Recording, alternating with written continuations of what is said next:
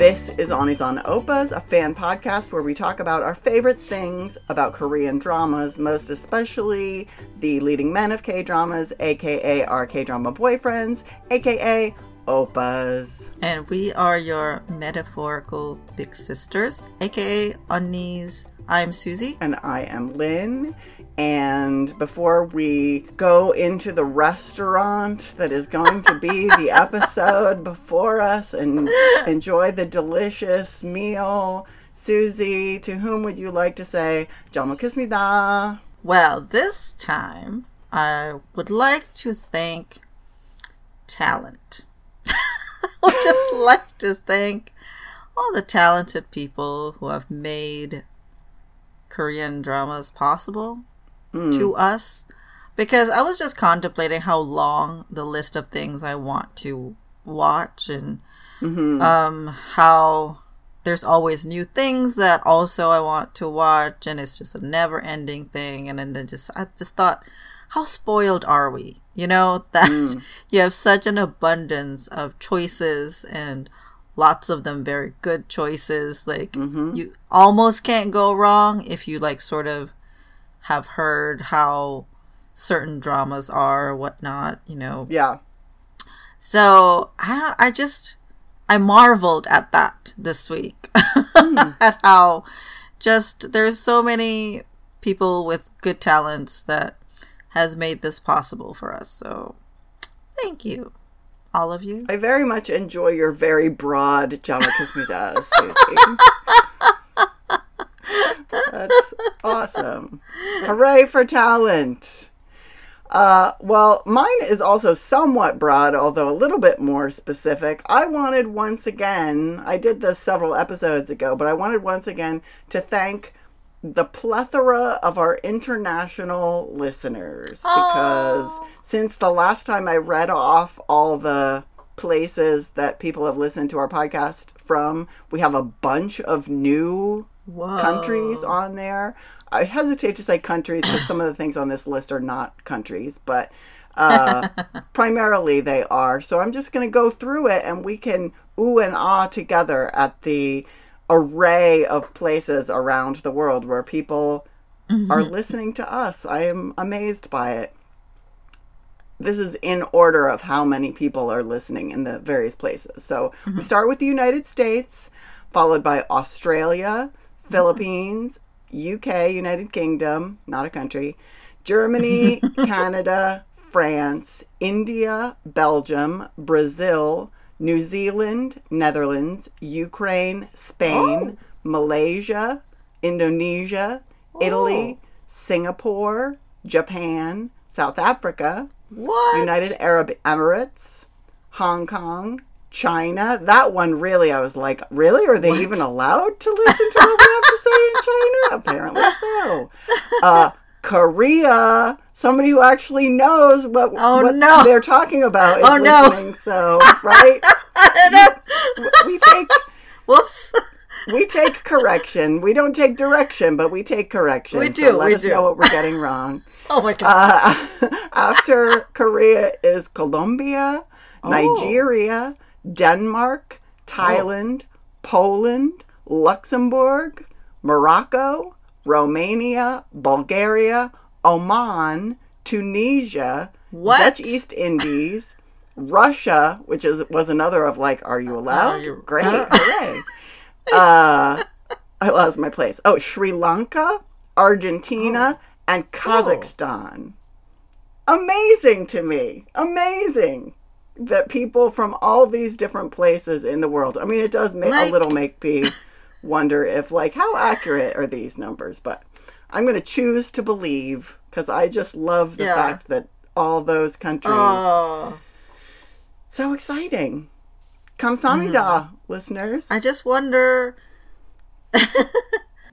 how, you know, how some of these people found us. Like, that's fascinating to me. How. It's true these things happen. Like I, I really wonder, you know. Um, I have well, three that's... letters to explain. Those letters are PSJ. I'm just saying. The power of PSJ. The power Oh. of PSJ. Exactly. That's hilarious. Uh, well, thank you so much, listeners from all around the world. It seems. Um, I hope you're enjoying it, and let us know if you know if you got stuff to say to us. We love Yeah. to. We love to chat, especially Yeah. people all true. over the world from well, we places. love to be we like to to be accurate about things, right? Like there are Yeah. a lot of things that we say that we're like, this is what we think, but we don't really know. So if you know, please do correct us. Like we are happy to be corrected. There's no Mm-hmm. at least I'm happy to be corrected. Oh yeah, like you know, we don't know everything. We try to be as accurate as possible. We don't just like say stuff without like researching first or whatever. So please, please do, please do. Yeah. thank you. Please let us know. Well, Suze, what have you been watching this past week? Well, since we talked last, uh, I had finished two cops, which I really, really liked. You know, I I can't say that I loved it level, but I did like it a lot. I liked that premise. Um, but you know, as I said last week, there there's little things that sort of bugged me, and you know, I think I mainly thought they took a little too long for me to um, really ramp up the main main Yeah. mystery. You Yeah, know, I would so they agree just with that. yeah, so I thought they just kind of went in sort of its periphery, setting up things a little too long. Yeah, Um, I thought it was interesting though how they tied in all these different things and how um, they made discoveries through these other cases about how it ties into the main case. So Mm-hmm. I thought that was really good. I mean, everyone in it in it is delightful. I'm still not hundred percent sold on the romance. Um, I'm cute, completely but- with you on that. And I loved this series, but when you said that, I was like, oh, yeah. Well, and the age gap is like uncomfortable to me. oof. Yeah. you know, I just thought that just like didn't do enough to establish it. So Yeah. it was a little bit like, oh, now you're together. Right, And I- right. I, guess, I guess. Yeah. um, yeah. So it has, you know, it's like any piece of work, not perfect, but I did enjoy it. I do recommend it. You know, um, the half hour format is really zips by. Mm. Um, it's really, you know, there's lots of funny, funny, funny uh, moments, and but I thought like the overall story was very good. You know how they did that, so yeah, give it, give it a, a watch, people. Um, yeah. and then I started. Now I'm in. I just finished episode four last night of hmm twenty five twenty one. Oh, boy. Please pray for me. Oh, uh oh. it's uh no, it's very good. It's very compelling. I'm really enjoying it a lot. Our two leads are mm, so good, and it's shaping up to be a friend group story. Which again, I'm like, Oh. oh, that's my like other catnip. I really love friendship stories. Um, so yeah, I, I'm really enjoying it. I just, you know, I've heard the buzz from the internet when it happened, when it was airing. I mean, if you know, you know. I won't spoil it for you. I already. Unfortunately, I do know. I did Yeah. have it accidentally Yeah. spoiled for me. So I'm, I was not excited about that because you know I hate spoilers. Yeah. I don't like that I know specifically, like, what happened. like, I'm mm-hmm. okay if I have, like, sort of the vibes of how it is, you know, like, Yeah. oh, it's either a sad ending or a tragic ending or a happy ending. Like, I'm okay if, because you can't really avoid it if you're paying attention to the news. Right. Because people will just, like, react, you know, they won't Hmm. spoil the exact thing, but they will react and you'll be like, well, I guess. right. Like, there's only one reason why you would be reacting like that. Uh, Exactly. So, Yeah. you know, that in itself is a bit of a spoiler, right? right? So, anyway, so, you know, knowing where we're heading, um, the way they structured it, though, I'm kind of like, well, maybe it won't hit that hard yeah. at the end. hmm Because, because of how, what they're telling you now. Because they're Yeah, doing yeah. this thing where they're like going back and forth from So the majority of it is like in the past, right? It's in the 90s. So it's like late 90s, like 1998. But they are showing you the today of those characters. And Okay. it's like telling a story to this person about the past, right? Mm-hmm. It's sort of like what it is. So I'm really like, well, we'll see. We'll see yeah. how that goes. But I am very much enjoying it. I really like it. You know, it's traditional to TVN products. Each episode is like about an hour and 15 minutes. You know, it's not short. So, um, so yeah, so I'm currently watching that. And then out of a whim on Friday night, I was like, I'm gonna watch soundtrack number one. just was like, eh, I just feel like something short right now that I can just like finish. And friends, I did finish that night without like going very late into the night. It's so short. yeah. It's four episodes. The third episode is like not even an hour. Oh, none of the episodes is an. It's like three hours altogether. Yeah, it's so short. Like the third episode is like even shorter than the rest of it. I was like, oh, it's over Yeah. already. Yeah. So I I watched that. I finished it. To me, it is a ten out of ten. I love how focused it is. They didn't have any external plots. It's just talking about this one little thing, this one situation. I just I thought they were both so charming. Their friends are charming. They're so funny. Um yeah, I just really really loved it. So yeah, I, I would highly recommend, especially if you just want something quick, bite size, Yeah. Yeah. with like fun, beautiful people. so yeah, um, but that is all I watched. What did I mean, you? that seems like plenty. watch? I would Yeah. say. Uh, well, we did not talk about this ahead of time, Hmm. but I also I've not finished soundtrack number one. I'm at the beginning of episode four. Like I watched Hmm. the first 4 Mm-hmm. the first few minutes of episode four. Uh, Susie and I generally agree on things. This is going to be one of our rare. I mean, not disagreements, but uh, I had a very different reaction to it for a couple of reasons. I think ultimately my main, well, I mean, I will say, and I mean, this is well known about me. I get real annoyed with characters who are selfish and un and not self-aware. The you know, Susie could tell you about when we watched Home Cha back in the day that, you know, at, at the beginning, I was real annoyed with her. Even though they showed things of her being not selfish, I was still like, overall, she's still real mm-hmm. selfish and I'm annoyed by her. But, you know, obviously I got over it.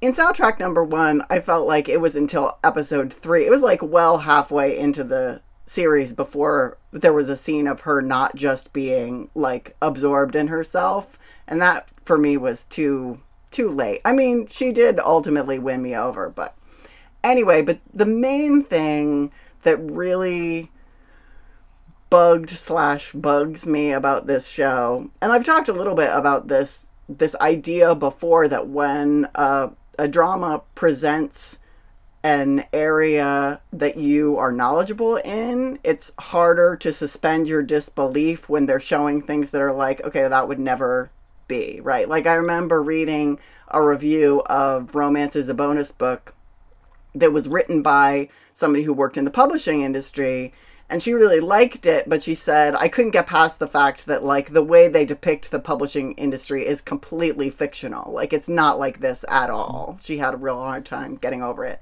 Um, and i know i mentioned it when we talked about uh, one spring night that you know some of the library stuff for the most part i thought the library stuff was really well done but there were a couple of things that i was like that would that would not fly in a library in real life. So I lived in Nashville for 11 years and was around, you know, I mean, Nashville is the center of the American songwriting industry. So I don't know how it works in Korea, but I cannot imagine that it works so much differently than how it works in the US. And the way it's depicted in this show is just like, it doesn't, what? It doesn't. doesn't work like that. I really wish it's like the end of episode three, they show a flashback to when her first song that she had written that like was recorded by an artist came out.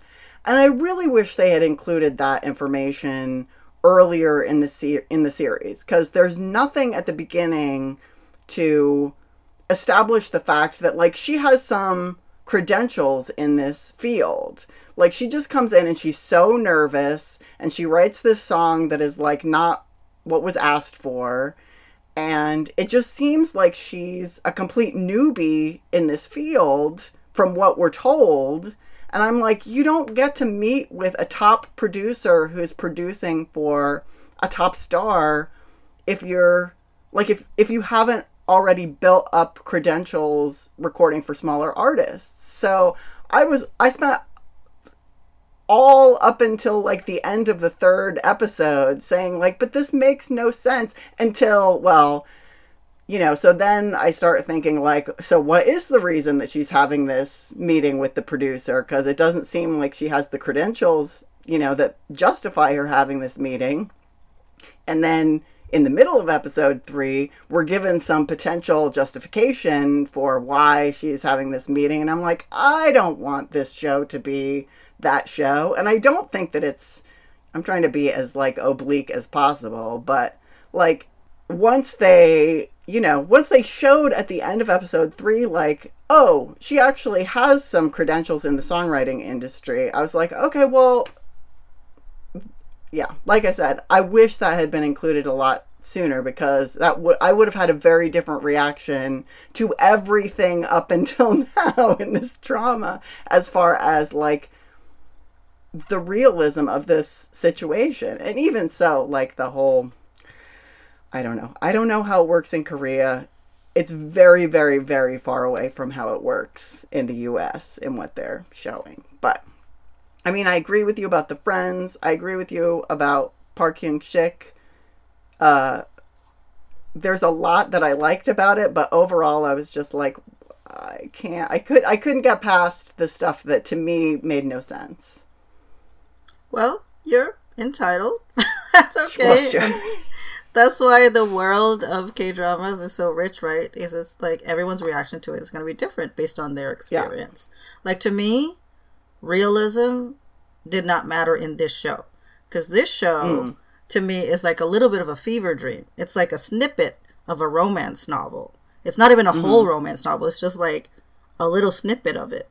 So you're thrown to me. I'm like already thrown in the middle of it, and you're going through just this one part to its conclusion and then that's it it's just like a snapshot mm-hmm. but it's mm-hmm. also like i also really love friends to lovers and this is like mm-hmm. especially friends who have been friends for a long long time like since they were little kind of thing yeah yeah just like you know there's so many things in this in the show that just like has no bearing on reality like it's like the whole thing is just like too easy too too perfect, you know, yeah. like certain things are just I don't know. For me, like that is not not my priority when I was watching the show. I was like, oh, okay, this is something that is going to have like a very beautiful veneer. I mean, look at her apartment, please. I mean, he said it's so messy, and I'm like, it's a whole house, isn't it's it? It's a it's a it's a messy chic place. Like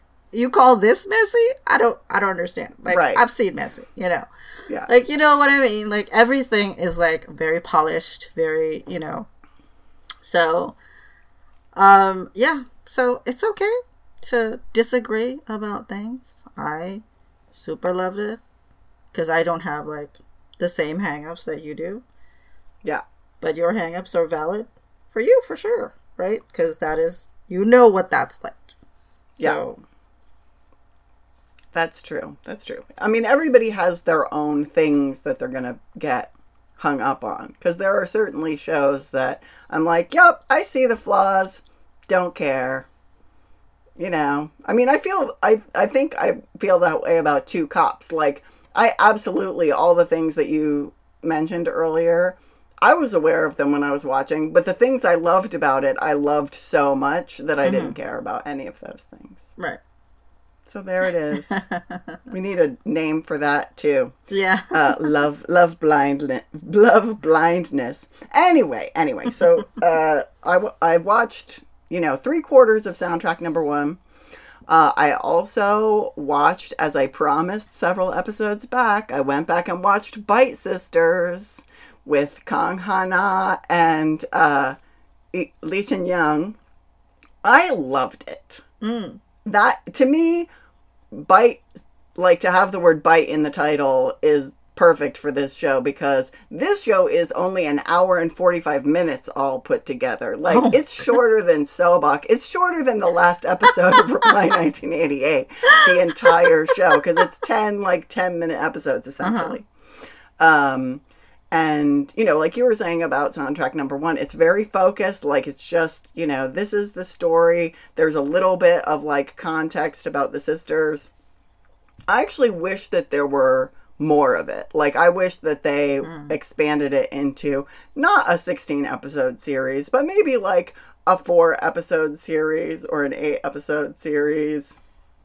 Just like to have a little bit more with these characters. Kang Hana's character is to me very um, Man-wol from Hotel Del Luna vibes. I mean, she's also a like a thousand year old vampire, uh, and then she becomes a sort of social media influencer. Speaking of like how things don't work, you don't like post one thing on the internet and get a million followers.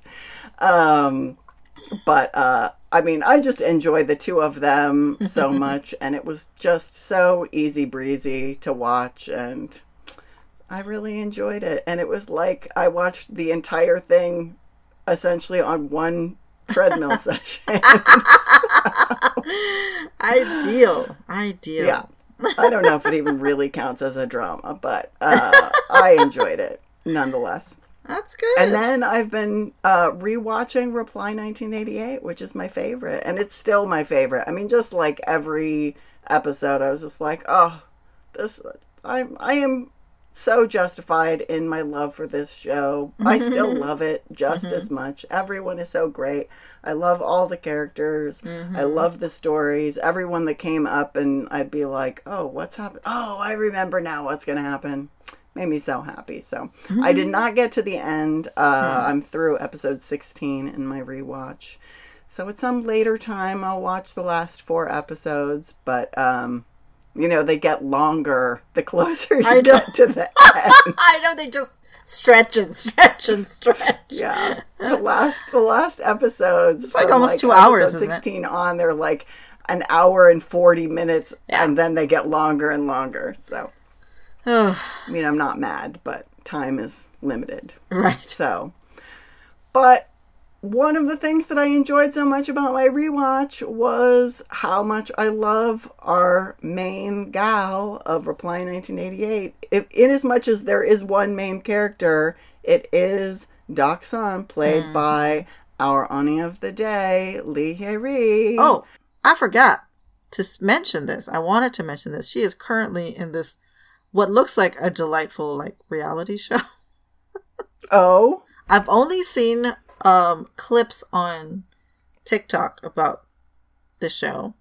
And it's called Ye Mi Li Ye Che Pa, which is like a combination of all the people's names in it. Uh-huh. like one of one syllable of their name. And the only three people I know from it is Hyeri and Lee Jung Lee, who is a she's a choreographer. And the only Oh. reason I know her is because she was featured in one of the um, Korean Englishman episodes where they're doing a series now where, well, it just ended, where they took these British rappers to Korea. And so they Uh-huh. learned some choreography from Lee Jung Lee. Um, uh huh. and then I know Kim Chae Won is a member of um, Le Sserafim, a group that is hot right now. Um, but it has one, two, three, four, five, six ladies who are different, you know, entertainment people. And I thought it was really Mhm. interesting. It has this girl named Patricia who is a foreigner. She's a Mm-hmm. black black girl from Congo. Um, Oh. Who I guess is now living in South Korea. Um, her family came as refugees, so Mm-hmm. she is part of this reality show. I think she's a YouTuber. Um, Okay. and I think her brother also might be like a personality in the entertainment Mm. industry. Anyway, so the clips that I saw had them playing games. And Mhm. the game is guess the song, no, guess the song and guess the group who like did the song. But okay. yeah. they they have to um they get clues at first and there's like different games that sort of are similar so they get clues from the producer and they're like okay it's like this year you know it's a girl group Mhm. and then there's some other hints and so they have to sort of discuss like who might it be you know and then only one person can come up to say if they're confident Right. who it is, what it is, and then they have to do the dance. they have to do the choreo. Oh my gosh. Yeah. And so So uh, that's like the kind of games that I've saw saw them do. I don't know what are the like punishments or rewards are for these games and what Mhm. other things they are like doing. They're like living in this house. They see them play games and like eat and interact or whatever, but you Yeah. know it seems so fun. They seem like they're having a lot of fun doing this show. So anyway, um Hyeri is in this right now. And it just seems delightful. Okay. I mean, she does seem delightful Yeah. So in real life.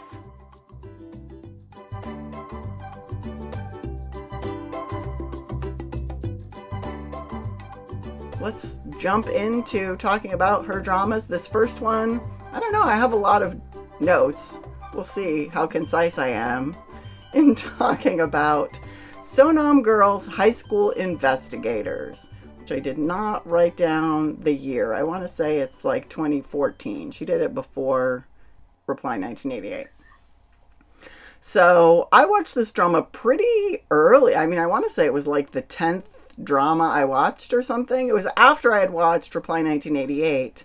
And this drama, Seonam Girls High School Investigators, reunites Hyeri with one of her friends in the in the drama, who is played by Lee Minji. Mm-hmm. They're like two out of three of a group of besties, and Hyeri and Lee, Lee Minji are both in this drama in Seonam. And so I was like, well, I want to see them reunited, so I'm gonna watch this drama. I mean, that's that's all I got basically. I was also I was really excited to see uh, Stephanie Lee again after she's got a big part in um, Startup. yeah. So even though it was only like the tenth drama that I watched, I was already being reunited with friends, and that's my my jam. So I mean, also, it's a story all about girls. Like there are there are some boy characters in this uh, drama, but they go to a girls' high school, so it's very girl powery. The whole narrative. I mean, and there are some male characters, but um, I felt like that was sort of unique that it was like so girl centric. I rated it a seven when I watched it. I actually rewatched a little bit of it this week. Now that it's been like more than a year since I watched it, I was like, maybe if I rewatch it, I won't think it's so inexplicable. I still think it's inexplicable. what I mean, what I find most inexplicable, and I think I just need to stop reading reviews because it mm. never works out well for me when I read other people's reviews. I read all these glowing reviews of it, of people just like that loved it so much, and I could not, I could not make sense of it. The only way I could make sense of all those reviews was that the review writers were all very young. You know, mm. the characters in the drama are not seniors in high school. I don't remember if they say exactly how how old they're supposed to be. And this is not one of those academically elite high schools. Like hmm. it is well acknowledged to be a let's just say not academically elite and there's a whole like side plot about the the main character being sent there by her mother because it's not an academically elite high school because she'll be able to be ranked number one in the class because it's easy. Yeah.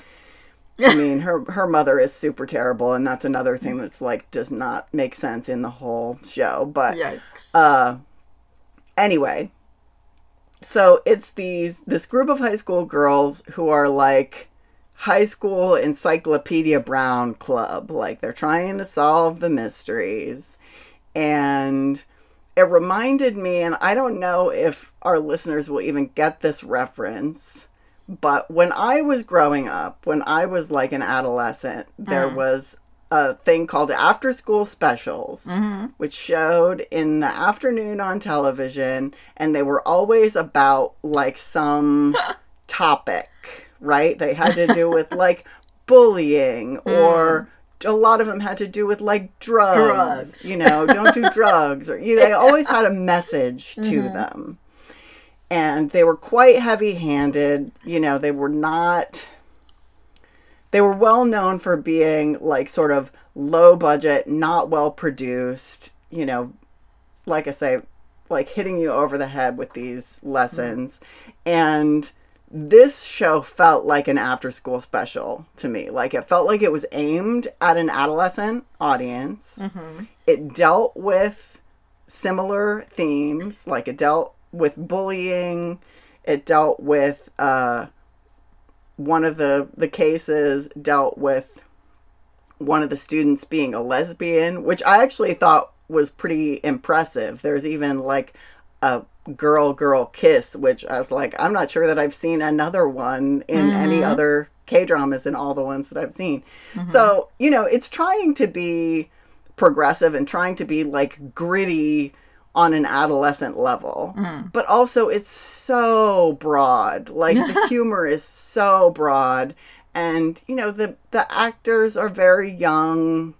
Their performances are very broad, some of which suits the style. I mean, the adult actors' performances for the most part are also very broad. um, you know, they're always like winking at each other because of reasons. It's just like so silly, but also like there's like murders and suicides and stuff in it. So it's just like feels all over the place. Very chaotic, not in a good way. Um, I mean, I literally did not know what was going on a significant amount of the time. Part of the problem, I think, uh, and I remembered this when I was looking at some of it this week. There's something weird with the captions for this show on Viki. Like some of the captions are missing altogether. Like there'll be exchanges between characters where like they just didn't caption something. Yeah. Um, and then some of them are like clearly they got like the pronouns wrong when they were translating it, which, mm-hmm. you know, is understandable to some extent because, like, a lot of times in Korean, people speak without using pronouns. Like, it's just sort of understood who you're talking about. You can't do that in English. You need to specify the pronouns. But it's real confusing when you don't use the right gendered pronoun for the person that you're talking about. Because then all of a sudden, as the audience, you're like, wait, who, who are they talking about right now? Because they're talking about a he, but the caption just said she. So that's confusing. Um, and then there's just weird stuff that they do, like the the. I remember talking to you about this at the time that I watched it, Susie, because it just made no sense to me. The actors who play some of the teachers appear in like playing different parts at other points in the mm-hmm. series. Like the same actors play mm-hmm. multiple different parts, but there's no reason for it ever like it feels like okay well this must be meaningful right that that like clearly this person is your homeroom teacher how can you not recognize her now that you're like at a bakery and she's working at the bakery or whatever the scenario is. No, there's no like ever reference to why it's the same actor playing both these parts. It's so weird. Anyway, they were trying. There are things that are enjoyable about it, but I do not think I was the target audience for this show. Yeah. And uh yeah, I stand by my seven. I feel like even the seven for me was as generous as I could possibly be. So let me I'll talk a little bit about uh Hyeri's character. Yehi is her character's name. She wants to be an actress. Um, she's very dramatic. Like she always in their hijinks, she's always getting pulled into like be a decoy when they have to like have a distraction so they can get in somewhere and you know distract the security person or whatever. she's always doing those kind of things. Uh, and then somewhere in the middle, like last third, her character gets like cast in a thing, and so then she's like gone until the last episode, basically. yeah. so she's just not in several Okay. of the late episodes. And I'm kind of like, okay, but she's like the big, I mean, because she was like the biggest star of this show because she was already in Girls' Day at the time that this show, you know, that was what she was known for um, when this show came out. And I was just like, was she just not available? Like, it just seems so weird that her character sort of Yeah. drops out. I mean, her her character is real over the top in a show full of over the top characters. She's fine in it. Like I don't have anything bad to say about her or her performance, but I have very little good to say about this drama overall. So like nothing she's doing stands out amongst all of the melange of chaos happening in this whole and the the big mystery like the mystery that is introduced i think in the very first scene of the show certainly at the very beginning of episode 1 that like they're you know sort of trying to solve throughout the whole thing and then that's mostly what the last episode is concerned with. Still like i get it but it still makes no sense to me so I would say give this drama a pass unless you just really love high school girl shenanigans. It's it is only 14 episodes. Mm-hmm. I will give it that. But it's 14 episodes. I mean, Yeah. it's, you know, it's not 8 episodes, it's not 4 episodes. Yeah. It's 14. So I know. I'm like, I cannot Seems, I cannot recommend. it seems like it's still a lot for something that is like not recommended. You know, like, but if Yeah. it's short, you know, you could still Right. be like maybe. You know, but Yeah, if yeah. it's like over ten episodes, hmm.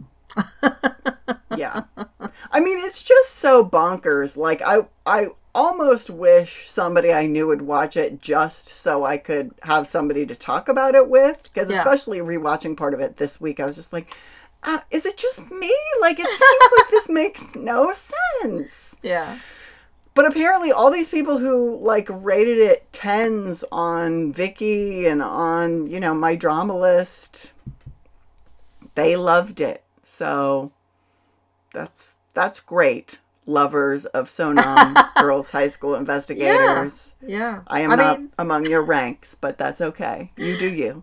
like we just said, you know, there's gonna be a variety of responses to a thing, and I mean, I think you might be right that they're probably really young if they can like Mm. one understand what's going on, two like relate to them so much that they're like enjoying it, you know. So Yeah. possibly fellow high school students and you know there might be things that are like sort of pieces that are like cultural in a way Yeah, yeah. um that you know like high schools here are, are not like that so Mm-hmm.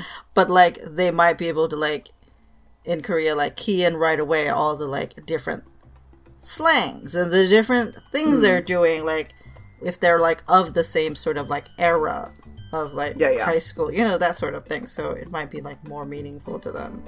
Who knows? Who knows? Not me. Mm. That's for sure.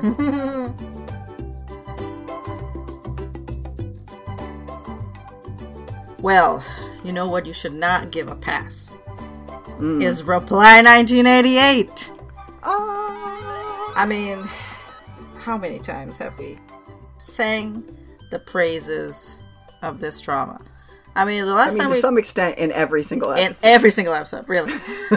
I think we officially the last time we talked about it is in the Park Bo-gum episode. Is that correct? Um, um, yeah, probably, yeah. so you know, you can also visit that one. Visit the Kim Sun Young one, our Mm-hmm. you know, the goddess patron, patron goddess of our of our podcast.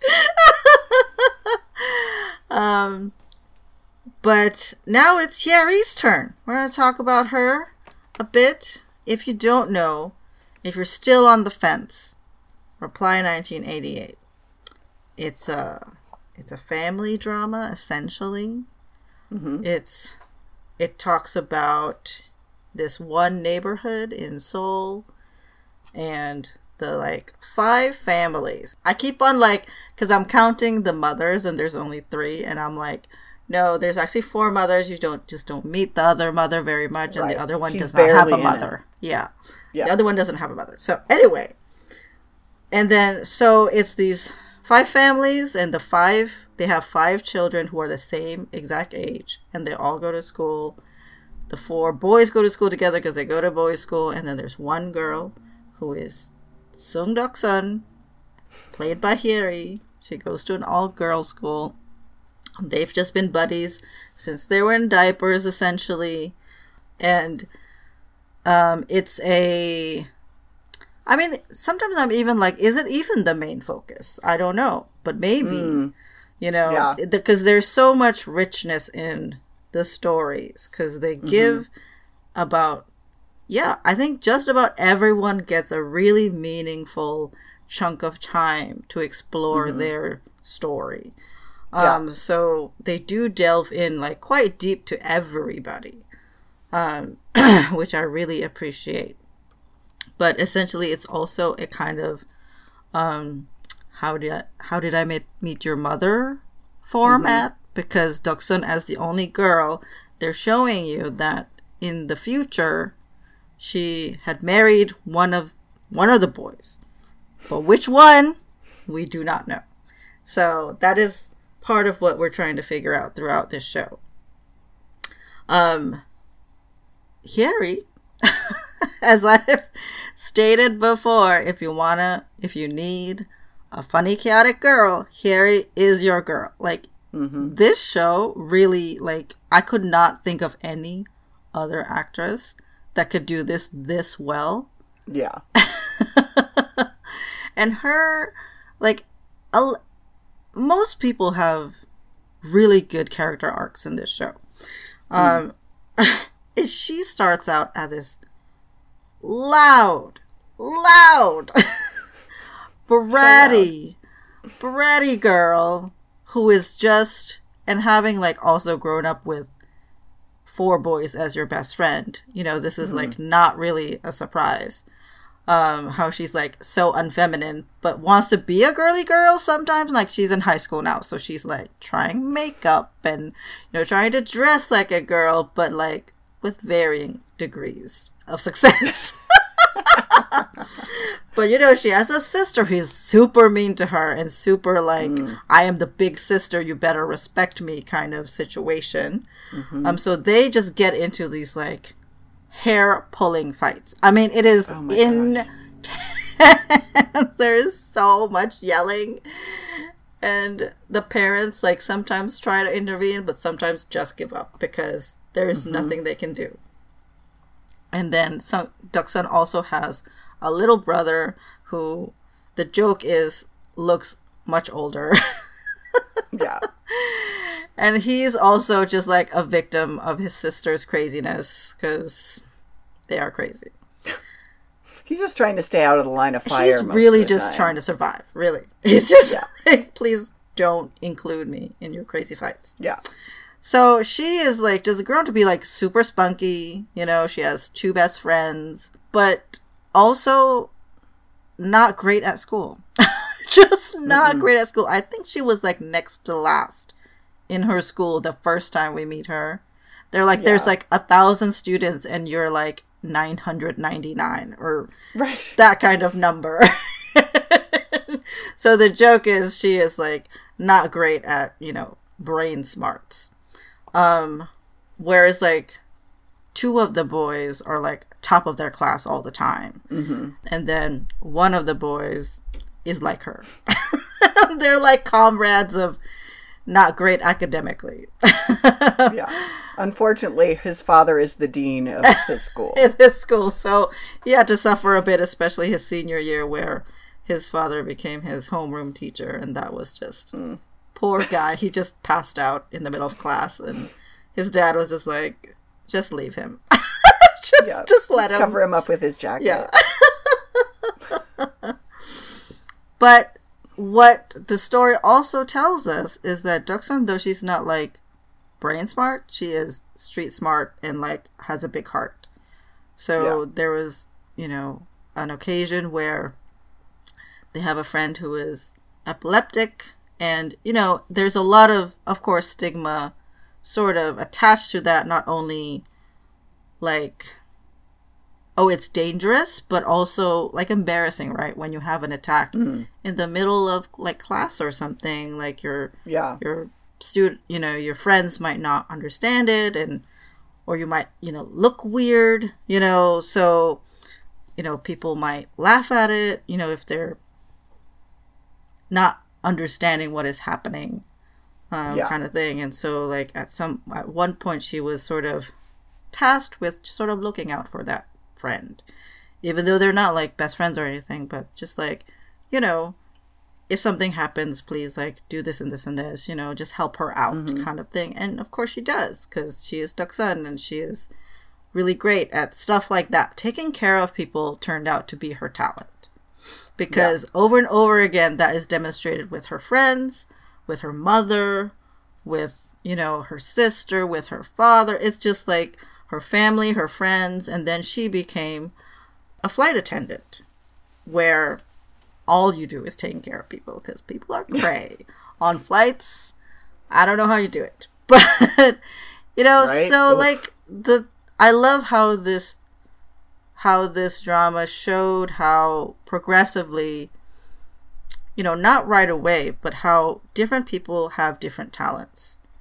Mm-hmm. And school is not everything that is not the most Yeah. important thing in everyone's life you know there's over and over again you know at the end you know uh, we talked about Dong Ryong's dad who is the dean and how at the end he was kind of like you know i feel bad now nagging him about his schooling because it turns out he had other talents and he's fine now even though he didn't Right. do well in school you know and the thing Yeah. is like his his dad is very similar to him you know, his mm-hmm. dad loved to dance when he was young and wasn't great at school, and now his kid is like an exact copy of that. And um, it's interesting how he at first could not like recognize that as like hmm. something that's okay. Like he feels mm-hmm. like, oh no, you need to like get your act together or else whatever, you know. When Yeah, really it's fine. Just let Yeah. somebody enjoy their life, you know. So I really love that about about the show and about Deok-sun, who you know, at first you meet her and you just think, what what in that? This child is a mess. just a mess. Just a huge mess. Like what is gonna happen to her, you know? And then the story just really just like guides all of them together towards like their own paths and I really, really, really enjoy that. So Yeah. she is fantastic in this show. It doesn't, you know, she her core personality doesn't change towards the end, but of mm. course there's like a maturing as you grow older in like how you present yourself or whatever. But Yeah. yeah, fantastic. Great job, Hyeri here, but also amazing story. Just Oh yeah. please give it a please give it a look.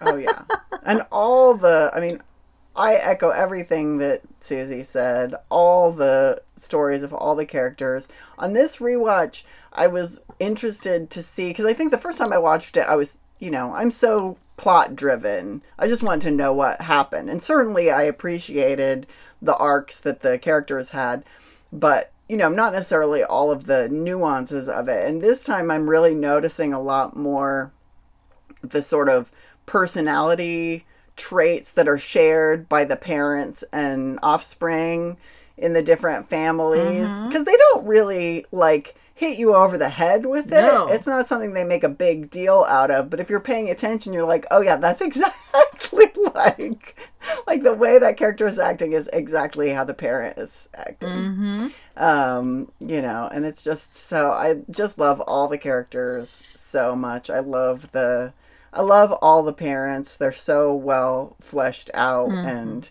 you know, given such great stories of their own that it's not just about these you know it's not just about the kids it's really is about this whole extended family of this neighborhood um, and it's just you know just so beautiful i mean these last couple episodes i feel like i spend the whole time either like on the verge of tears or just like cracking up mm-hmm. because it's so funny and also just so touching and they do a great job I love it and completely agree with what you said. I cannot imagine anybody else in the role of Deok-sun. I mean, doesn't doesn't matter what other things Hyeri has done, will go on to do, even if she retired from acting tomorrow. I mean, and I have plenty of other good things to say about her later in this episode, but if she did nothing else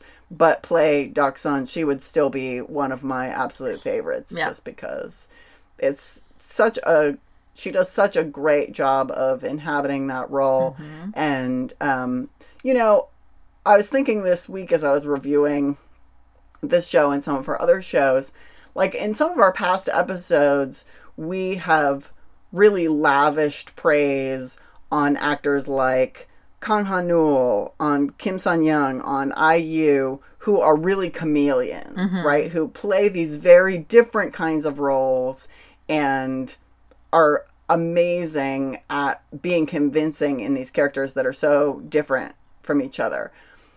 That's not what Hyeri does. Like maybe someday she will play a really different kind of character. I don't care if she never does. Mm-hmm because I think the kinds of characters, the kind of roles that I've seen her in, she's so well suited for. And it's not like a two dimensional thing. Like she's really able to fully inhabit these variations on like characters that in some ways are similar to each other. I mean, like Susie said, like they're all pretty chaotic.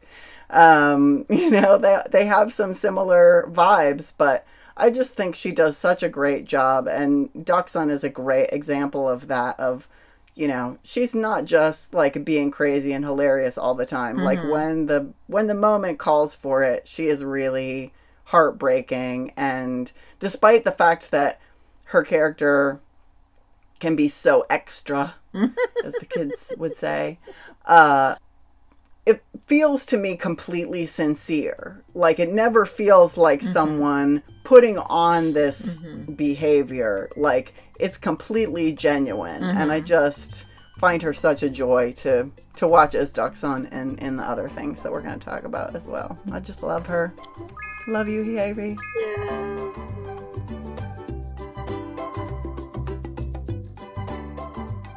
I can't believe that Hyde, Jekyll, Me was the same year as Reply 1988.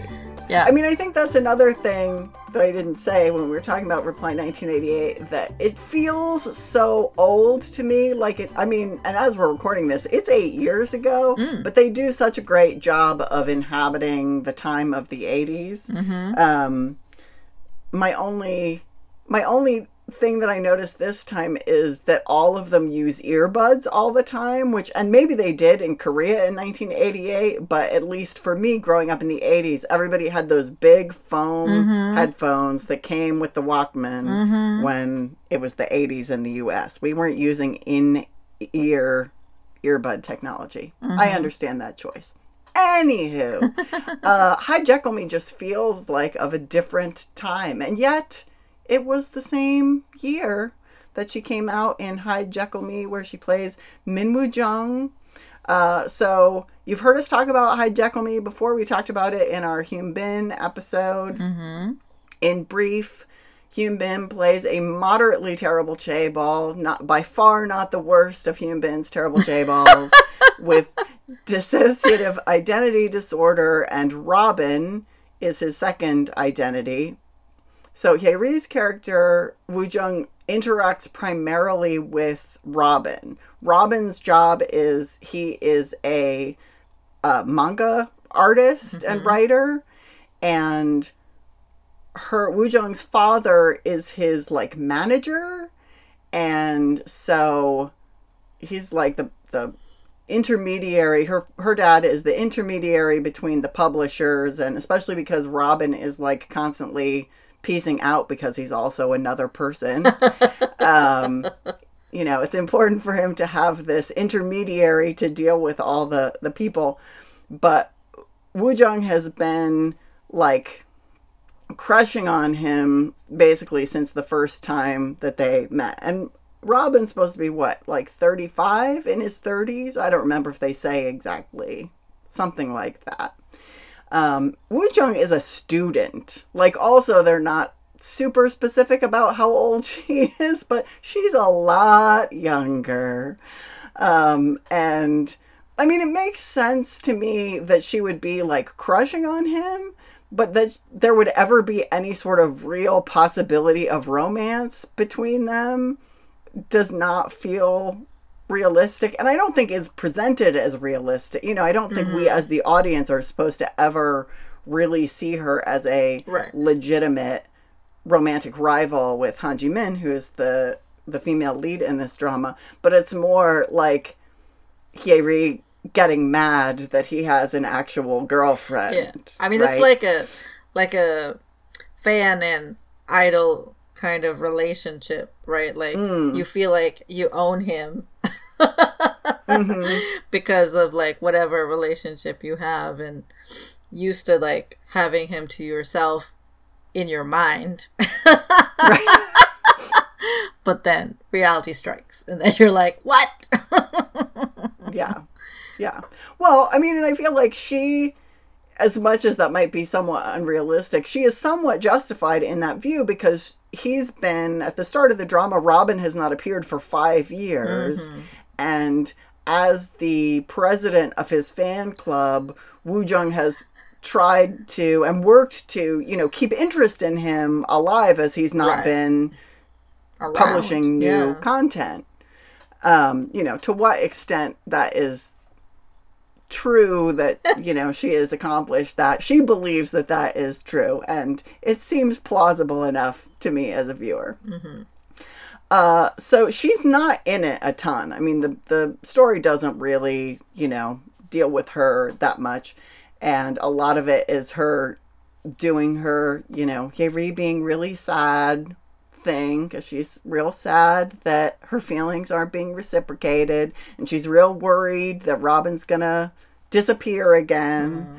Um, and, you know, I sort of feel like I love her and I think she's good in it. She does everything that is required of mm-hmm. her, but also, like, this drama would be fine if her character were not in it. Like she has a, a cute story arc to her character, but her character does not add to the overall story all mm-hmm. that much. I mean, it feels like she's mostly stuck in there so that there's sort of like this idea of a romantic rivalry, but it, there's not ever really a, uh, you know, Ji seems and is so much older than she is and is age contemporaries with Robin, whereas Woo Jung very much is not. But you know, she does have a delightful little story of her own on the side. It's not the main thing.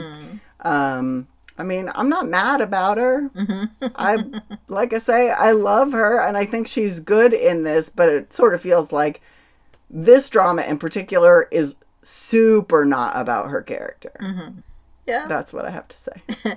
Yeah, like I said, like uh, I told you before, you know, before when you were watching it the first time, like I didn't even remember her being in this show. yeah. like I Yeah. just did not remember that that was Hyeri. Like I'm sure I knew that there was like once I was reading about her, I was like, oh right, there was this character, but I Right. did not even could not even put two and two together because I just it was Yeah. so like insignificant to me, you know, Mm-hmm. compared to like everything else that's happening in that drama. Um, right. you know but i but i i feel like if i was like super annoyed at her i would definitely remember her better Mm. so i must Yeah. have had also mild feelings about like she's harmless it's fine she didn't do anything Right. like outrageous to like gain his Oh, affection yeah. kind of thing that would really like make me mad right, right. Yeah. so yeah so okay not great Yeah. you know a thing and It's fine. And I think maybe this happened uh maybe before Reply 1988 because I remember reading that Reply 9 1988 straddled 2015 and 2016 Oh, yeah. so went over like the new year so it was at the end of the year. So hmm this probably happened before uh that which would like make sense to me.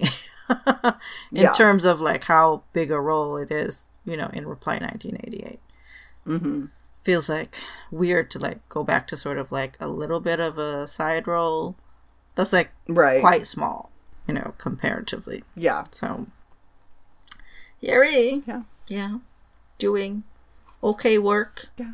I mean, it's fine. Not very much is asked of her. Yeah. Like, you Yeah. know, I mean, Yeah, yeah. I certainly wouldn't say, like, oh, she should have done XYZ Hmm. differently. Like, it is not a super well rounded character. She's not asked to do a lot. Mm-hmm. She's not in it a lot. So, you know, it's perfectly fine in a drama that I absolutely recommend. Mm-hmm. Um, you know, not necessarily because of her, but not in spite of her either. She's Yeah, just yeah. Mm-hmm. part of the tapestry of Jekyll Me. yeah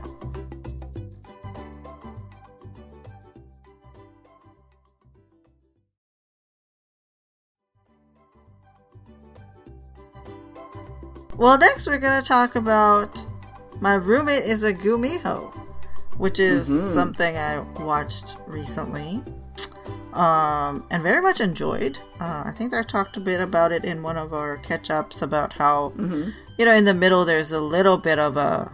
Um, there's like a, the tiniest Lazy Susan in the middle.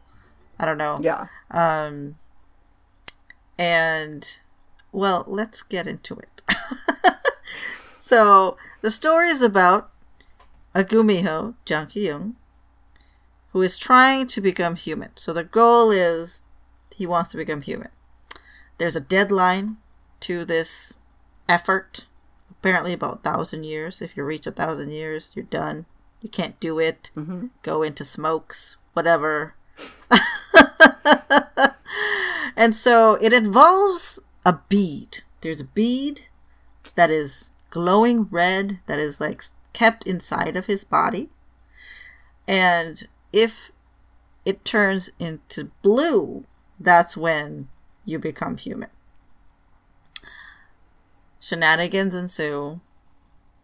He quite literally bumps into Hyeri, who plays Lee Dam, and the bead pops out of him into her. and thus, he had to explain what happened because he needs to get it back somehow. And thus, the arrangement to become a roommate, become roommates, happen. So they can figure it out together. That's how our story progresses. so here is character Lee Dam. She's a Um, she's a Korean history student at university, so she's Right. of course interested in old things, you know. And the Gumiho person has been around for, you know, almost a thousand years now, and so he has has a little museum really in his house. Things he has collected over the years and so he has like some kind of like priceless stuff in his house. Hmm. And when they first moved in together, again, if you want, chaotic girl, which which she's not as chaotic as she is in Reply 1988 here, but she is like Oh yeah. still like that kind of like spunky, outspoken kind of girl. Um, there's like a hilarious scene where she almost breaks something, and the Gumiho has to keep like using his powers to suspend these things in the air so they don't like fall and Mhm. All these like priceless artifacts. you know that like you know people will not suspect that they are like hundreds of years old but there we are um so while of course while they're like living together like one of the things is how do we get the beat out to how do we then eventually help him to become human is like sort of the things that are working on together and then you know falling in love happens. Kind of thing. Um so and she has uh two best friends at school. And then a gumiho man has a gumiho woman friend played brilliantly by Kang Hana, which at that point she had become human. And, but she's only been human for like three years. And she like Yeah. has not learned a lot of like phrases and sayings and stuff. So she takes everything so literally. It's hilarious. Like every time she like misinterprets something and people are like, What what are you doing? Yeah. not literally take off your shoes or whatever. Not literally do this or do that. Um, so she has a little romance with uh, Hyeri's friend, played by Kim Do-wan, which is so so fun and so cute. They're just really wacky together. Um, so yeah, you know, I again I really like this show. Um, I did watch it quite quickly.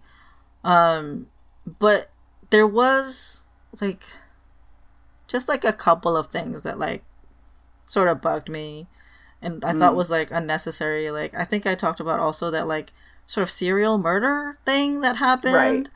That Right. like by by the end you like had forgotten it ever happened because it like Right. was so sort of inconsequential to the overall story. It turns out, you know. Um and like I said, like like just sort of the tiniest lazy Susan in the middle about them like sort of going back and forth about what are they doing together. Yeah. Um, but you know, Hyeri does a great job in these characters, as we just said. You know, and she, I don't know that there's like much of an arc here. Um, Mm. it's just sort of like navigating their relationship, and like obviously one is not human, one is human. You know, there was no guarantee that he would become human. You know, like is it a good idea to be together? You know, like how can we you know and there's like a question about um ways of gaining human energy to help out the bead become blue. Like i'm i'm still not super like clear how that works and what Yeah. like he doesn't does he really like need that you know? Um so yeah like there's some some of the things are like sort of not explained as well as i would like i guess um but then you know some of the problems are like a little bit like simplistic to me like i'm like why hmm. is why is this really a problem why did Right, right. Is this mm. really a problem? Yeah. yeah so but overall i did really like it you know always like Hyeri like all the cast is really really good in this show i thought mm-hmm. like everyone like did Yeah. a good job and really presented very unique characters. So Mm. I like that a lot about it. Yeah. I mean, her performance. The main couple good, in but- this show reminds me a lot of My Love from the Star. Mm, They have the same kind of, uh, well, I mean, and there's definitely shared DNA between those characters as well. That, you know, he's also like a college professor who's been on Earth for all these hundreds of years. He's real serious. Like, he doesn't really interact with humans the same as my love from the star. And then there's this real wacky female character, and they just seem like total opposites, but somehow they work together. Yeah, that's true. That does. There is a lot of similarities to that. Um, Yeah. But I, uh, another thing I do like about this show is, other than like that sort of, is this like little side plot needed with the murders and stuff. Yeah. It does Right. pretty pretty good in like sort of honing into the one issue, right? Like it does Mm. sort of revolve around that the most. Mm-hmm. Um, and they don't give them unnecessary obstacles. Like, oh, um, and I probably like said this before already in the catch up, but in a previous catch up, but how much I enjoyed that her mom drops in one time Yeah. because Yeah. she found out that Hyeri is living with this man who is a stranger to her. Mm-hmm. And she drops in, and they think she's gonna be like, all, oh no, you need to come home right now. This is inappropriate, da da da. And really, she's just like wanting to know him and then going, good job. He's handsome. Mm-hmm. I approve this. like, it's fine.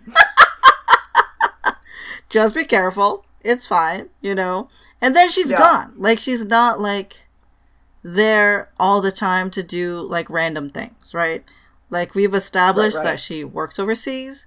She only comes every now and then and you we're not saying that she's not an attentive mother. She's just busy and this is just their life. This Mm. Right. is just the structure of their life. You know, she does care about her kids, Yeah. but this is just the way they live. And so I I enjoy the like not have to struggle with like external forces that are just Mhm. gonna complicate matters without really any justification, you know? Um, so they're just sort of like, we want to be together, so we'll just be together. Like they don't have to have other Right. headaches. Yeah. Yeah. It's true. I mean, I didn't really think about it at the time until you mentioned it when you were watching it. And I was like, yeah, that's really true. I just take it for granted as like two grown people decided they wanted to be together. It shouldn't be a, you know, topic for discussion for like the entire extended family. But that makes it seem like I have seen zero K dramas because certainly it is a thing that comes up a lot and one of my less favorite Hmm. things when it comes up and i'm like these people are in their 30s Hmm. like calm down and go find something else to worry Yeah. about Yep. Yep. Yep. So yeah, I think we recommend it. You know, yeah it's very fun. It's definitely a fun show to watch. There's lots of laugh out loud moments. Um, and, Yeah. you know, and the premise is like probably nothing new. There's like definitely others that are very similar to it, but it's still good to see. You know, Jang Ki-yong and Hyeri. I think like have good, really good chemistry together. Um, I think that's yeah, both of them. I would root for them.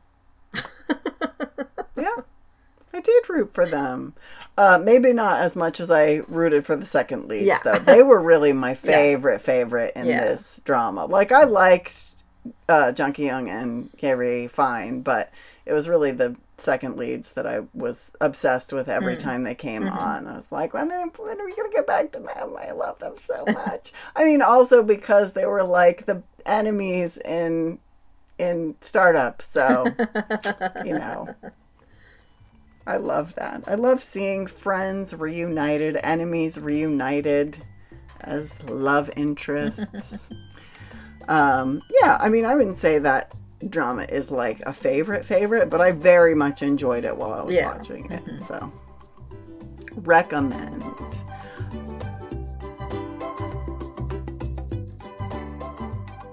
Uh, the next thing that we're going to talk about, I mean, that was 2021. That was pretty recent, but even more recently, from last year, 2022, was May I Help You, in which Hyeri plays Baek Dongju.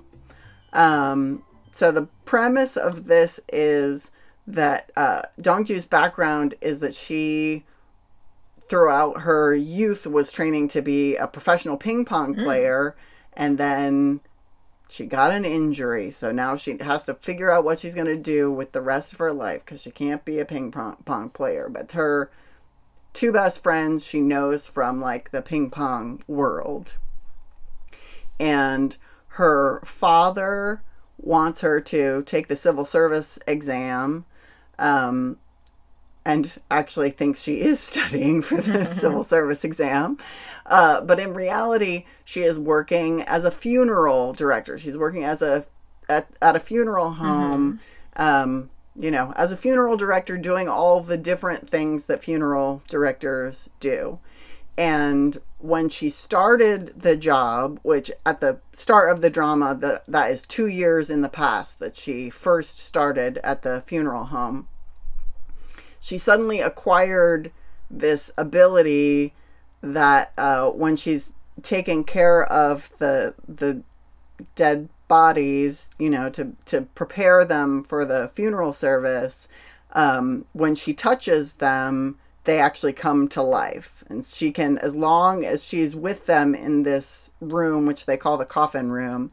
Um, the whole room transforms into, you know, it looks completely different from how it looks in real life. And she can converse with them and uh, ask them if they have like a last request. So she sort of becomes an errand girl trying to fulfill the last requests of these people. Mm-hmm.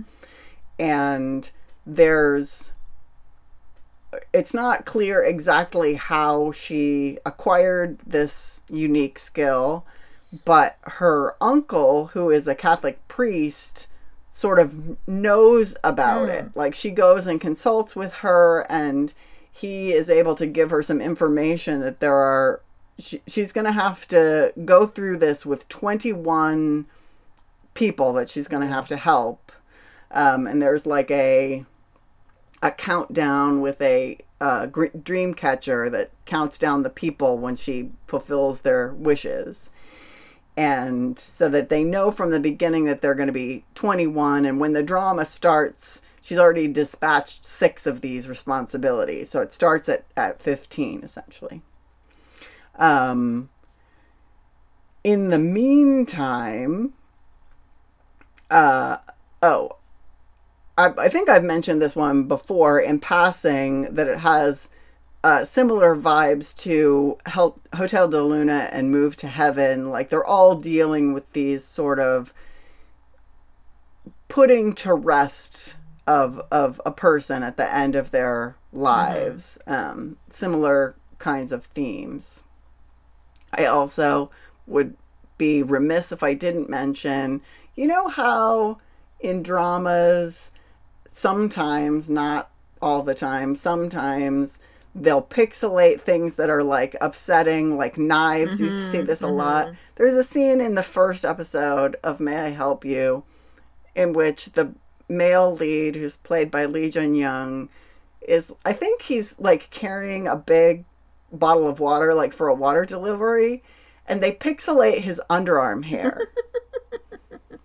like as if someone's gonna uh, it just i found it so weird. Like it's not a knife people. It's not anything that like is gonna cause any harm to anyone. Anyway uh lee young's character is named kim tae hee which even i got why that was funny uh and I felt like the drama played that really well. Like it's obviously a little bit of a gag, but it's not like a recurring throughout the whole drama to the point where it's like, yes, we get it. His name is Kim Tae um, you know, it's like once or twice at the beginning. There's also because of reasons there's some confusion when they first meet about what his name is because she thinks he's someone else And uh, so then when he tells her his name is Kim Tae Hee, she understandably, because she has reason to believe he is this other person, thinks that he has given her a fake name. so it takes a while to come around to like, no, this is really my real name. Anyway, um, he works with his uncle at a company that they own translated as dime a job that's like an errand running business. So they'll do like basically anything that's not illegal that you'll pay them to do and they have an app and everything. Like they'll come and they have a rec- he has a recurring gig where he works as a um, crosswalk guard. Like when little kids are going to school in the morning he minds the crosswalk and they shuttle people around to rides and stuff and help people clean out their houses or you know basically anything. That's what they say. Anything that's not illegal. So they first meet because Hyeri's at the time boyfriend is too much of a wuss to break up with her in person. So he hires Dima Oh my Job gosh. to break up with her, right? right. I mean, that's basically her reaction. Like, she's not impressed.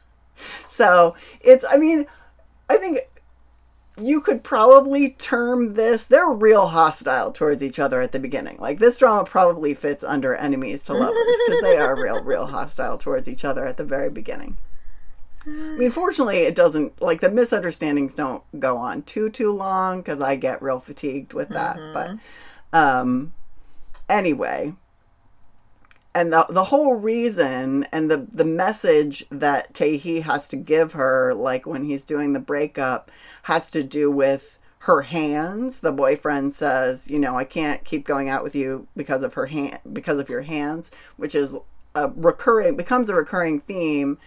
Um, and I hadn't realized, I think, until I had had watched this, because like I say, I have seen these other dramas that have dealt with similar themes, but actual people who work with the deceased, there's this stigma around, you know, touching dead bodies, that they're considered unclean. And that's a, sort of a recurring theme throughout the drama is there are these people who, oh, there's this one who makes me so angry because, you know, she's like a member of the family of a deceased person. I mean, she's a, a member of the bereaved family, and she's like all nice to Hyeri to her face, but then like as soon as like they might have skin contact, like hand contact, she like flips out, and then you know you overhear her telling her child like, "Oh, and I can't remember what it is."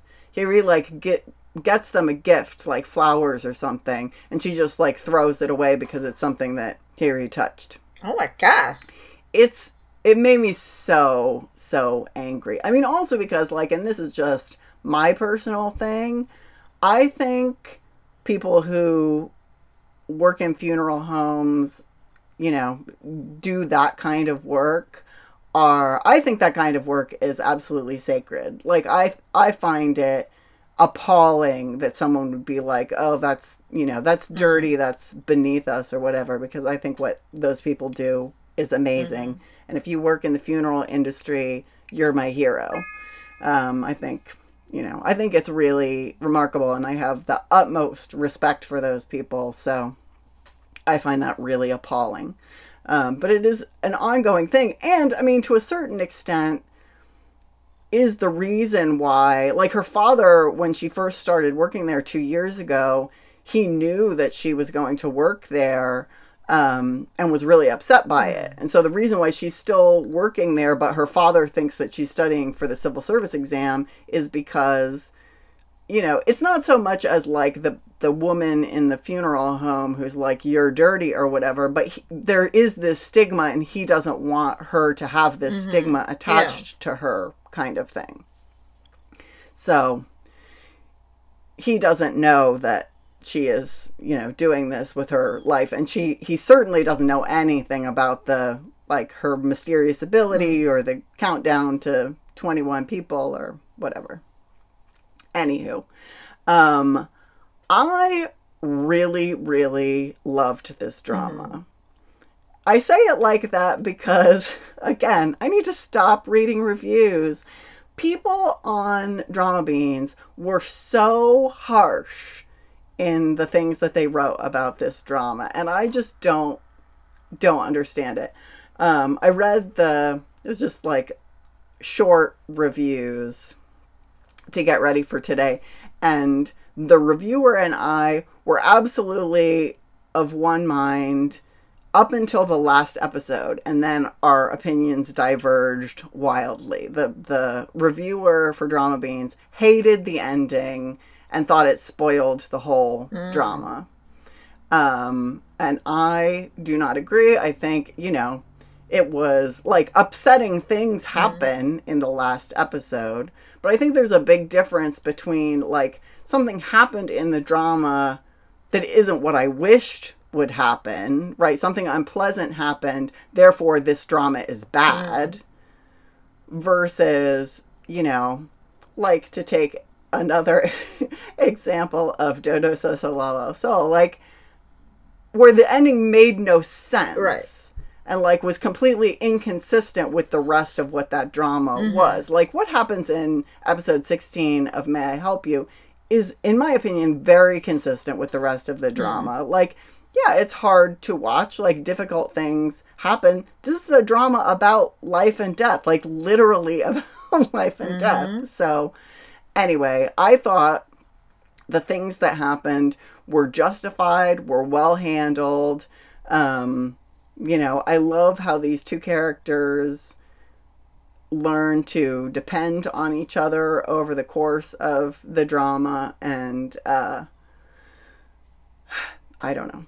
I just I really enjoyed the two of them together totally shipping their relationship and uh full of friends. I do specifically want to mention some of the friends too cuz um so Hyeri's boss at the funeral home is played by Tae In Ho, who's been in a lot of things, but my favorite things that he's been in is Me Misaeng, where he's a real, real terrible character, and Kiss Sixth Sense. uh, he plays a real delightful uh, part in Kiss Sixth Sense.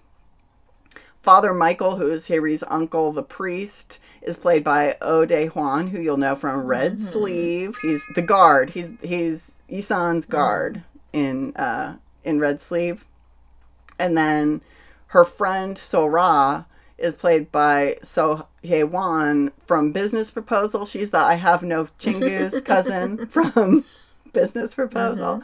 Uh, she has a much bigger part in this than she did in Business Proposal, and she's just delightful. And then, you know, there are lots of great cameos by the people who are coming in who are as the deceased. Um, and one of the people who is also in it is Kim Young Oak, our favorite halmeoni from everything. You know, I mean, she's in so many things. So delightful. This is another one where, you know, that I definitely see where there are holes in mm-hmm. it, but the things that I love about it, I love so much that I mm-hmm. don't even care that there are little holes. And it's not like I don't in my opinion, none of them is like a big enough hole that it's really just keep going. It's fine. Uh she really seems like a grown up to mm. me in this show. Like her character is only 25, mm-hmm. but she's a working professional and she really seems like an adult to me whereas the all the other things that I've seen her in, you know, she's either literally a high school student, even in Gumiho she's, you know, a college Right. student. Um, but she really seems like a an adult and she and Lee Jun Young's character seem of of an age they seem very well suited to each other and you know i mean i guess i feel defensive about this show because people were so mean about it on the internet but i really loved it and have very few notes about it. Like i thought the the details, the interwoven backstories work really well. Like maybe not quite as well as in While You Were Sleeping, but it's very similar kind of vibes for me as far as like these complicated backstories that are all interwoven of several characters that I feel like they do a good job of revealing throughout. Um, and I mean, I would watch it again in a heartbeat. I re- rewatched, you know, a little bit of it this week to be ready for today, but I would, I would rewatch the whole thing with no qualms whatsoever. Mm-hmm. So, I highly recommend. I think you will really mm. like it, Suze. It has a lot of things that you will mm-hmm. like in it. Um, so I'm eager for you to watch it because I hope that I'm not crazy, that I'm the only person who loves it. I mean, I can't be the only person who loves it, oh, but I'm sure that's impossible. well, that that is true. Every drama has its viewer, I guess. Well, I am excited to watch it because um, it does seem to have a lot of things that I really like, such as like, you know, those like stories within stories, like the mini stories, like Hotel de Luna and um, like Chocolate, which I have seen but you haven't seen, you know.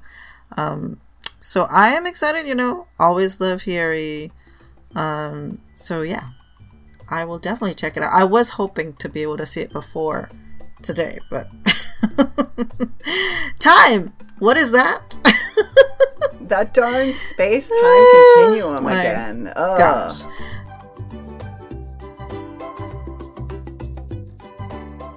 Because instead, I went and watched Two Cops, which I just talked about earlier, um, sort of extensively, so I won't talk too much here, and I'll just like focus more on Hyeri specifically. But just a little synopsis, you know, it's a um, there's a detective and there's a con man.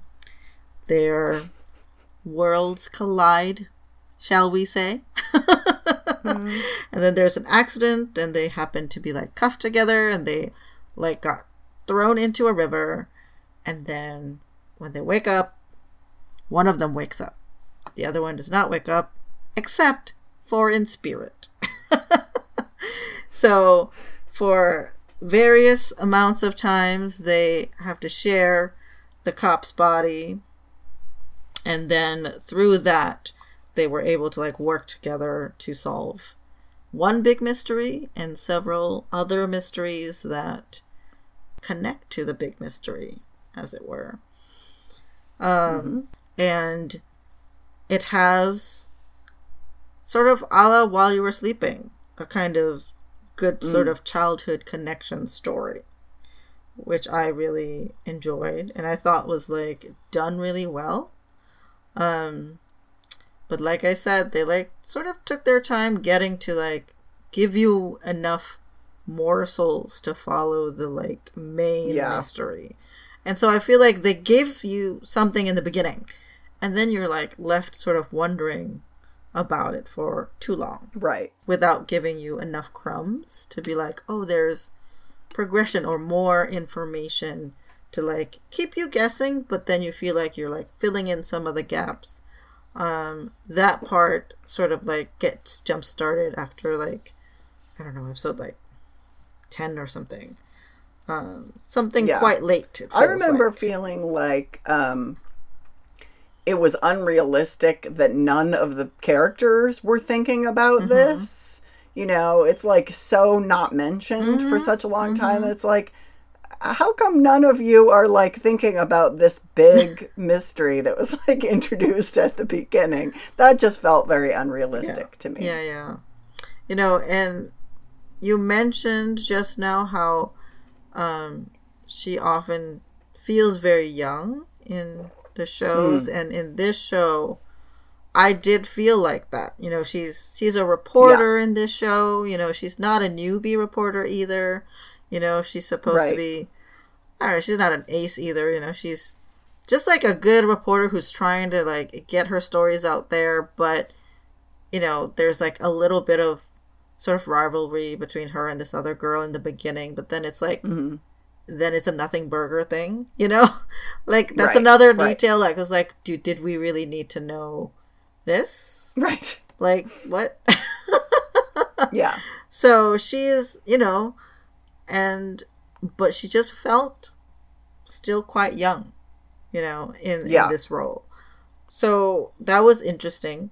And then she also still has her, like, you know, spunky, loud girl chaoticness is still very present here, especially in the beginning, um, kind of thing, which was like helpful in some situations, really, like that she Mm, behaves that way and doesn't like cower when like stuff are happening. right. Um, so it was good because she was able to like help some people with that and help herself with that. You know, like she's not the kind that's just gonna like sit there and oh, there's a problem. Can somebody save me? You know, like she will actively right. like try to figure out how to get out of a situation. So um, Yeah. there are a couple of times that I was like, girl, why, what are you doing? Why are you doing this? Mm-hmm. you know, kind of thing, like recklessness, basically.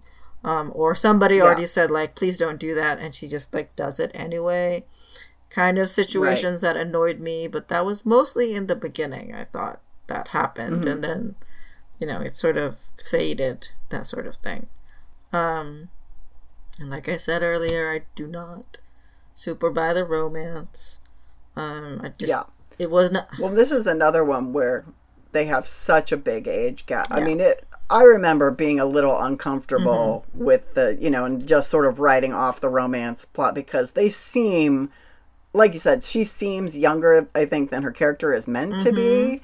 And in reality, I looked up their ages and they're like legit 14 years apart in Yeah. age. Like, Yeah. that seems like a lot, especially when the main character is like 23 or, or the you know the the younger character is very young. yeah so yeah mm, whatever but like luckily the romance is not at all a main focal point of Yeah. the show like it just sort of is something that they like added in there for interest i guess. But really the main exciting fun thing is them trying to solve this and like different unconventional ways that they had to like gather information with. Um so yeah. Recommend. I liked it a lot. Did not love it. You know Hyeri's good in it but it seems like she was like not old enough for it for that role. yeah i would agree like i wish they had Yeah. cast somebody older than her um yeah yeah anyway when i don't think that that role requires her specific energy Yeah. Mm-hmm. you know that she always brings like i think that there are other people who could have played that role Mm-hmm. equally fine like you know i'm not mad about it but like it it's not a distinctively Hyeri kind of role in the way that Deok-sun is. Right. Yeah. It just is kind of like not like her character specifically I thought was not fleshed out enough. Um compared Yeah, to the agree. two guys, you know. Mhm. Um so, you know, I wish she had like more to do as well. You know, I felt like Mm-hmm. by the end she didn't have that much to do. Like the three of them essentially are working together basically. Mm-hmm. You know, she did not know there were three of them for a little while. But Yeah. you know, she she is like hands on, even though the cop is like, "This is police business. Please don't interfere," which is correct. you are not police. It is not your job Right. to investigate whatever. You know, um, but she was helpful to them in certain scenarios. Um, I just don't think it was balanced. I guess well. Um, you know, I felt like she was sort of in the romance more than like the investigating part, um, Yeah. kind of thing, which was a bummer. Um, but yeah, I mean, what can you do? It was fine. I guess it Yeah. was fine. She was fine Yeah. in this. She she was She fine. was yeah, fine. I I agree. I mean, to me, her character felt a lot like she was in the drama to exist as a point of rivalry for the two main guys because they both have romantic interest in Mm-hmm. her. So there's like some you know some gags about they're both trying to win her over, um, even though like the romance is not the interesting part of this story. But that that's what it seemed like to me. Is like her character didn't really need to be a woman. Like it could just have as easily been a male reporter. Yeah. But I mean, I'm not trying to write ladies out of dramas. We should have more Yeah. ladies in the dramas, but it doesn't always have to be about kissing and hugging.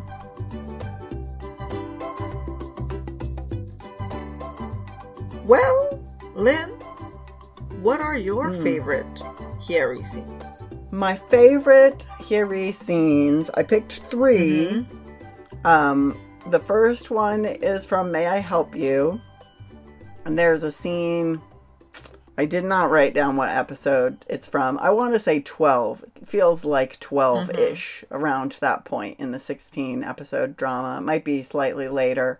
Where Dongju and Tae-hee and Tae-hee's grandmother, who has come to town all go on a walk in the park together.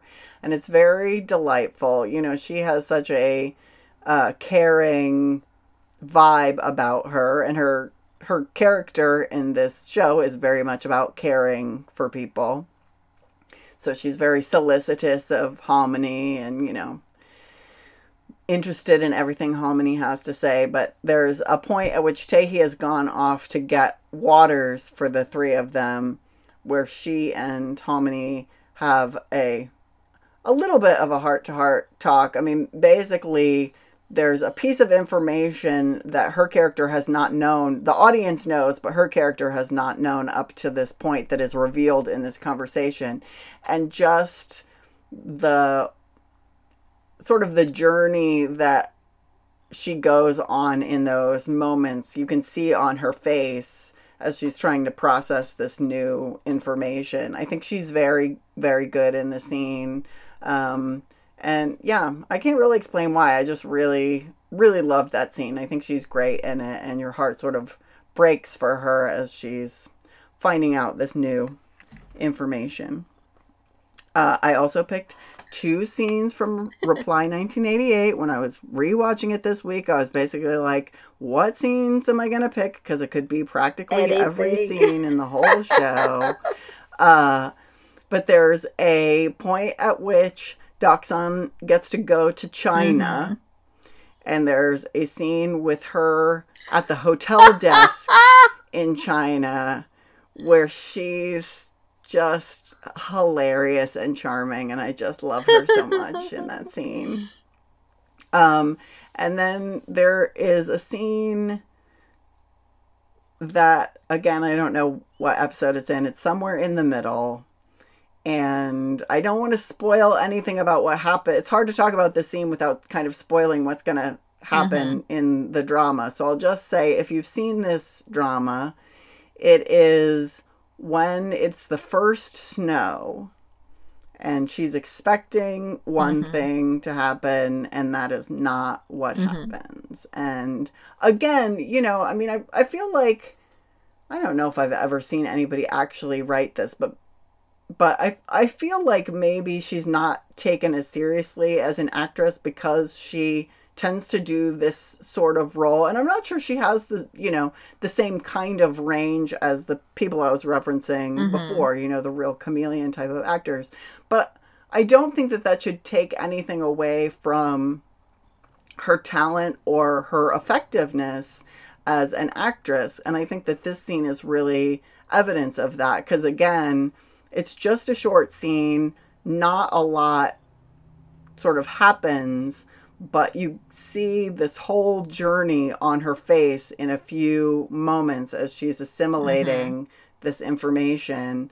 And, um, you know, I think she's so effective and really moving. And it's just another scene that I really love. So that's what I picked as my most favorite Hyeri scene. What did you pick, Suze? Well, like you said, it could be anything in Reply 1988, practically. Know, I love Yeah. every time she side eyes her friends when they make her the butt of a joke, which they do often. But I'm okay Mm-hmm. because they take turns. making each other the butt of the joke. Not nobody's Right. immune to Yeah. that, and so that's Yeah. a fun dynamic. I love it every time she dances in that show because I mean, so good. just uh, Well, and it's so funny to me to think that you know, I mean, she's in a, a she's a K-pop she's an group, idol, right? I mean, she's an idol, so she she dances Right. real good. right, not in this Not in this show.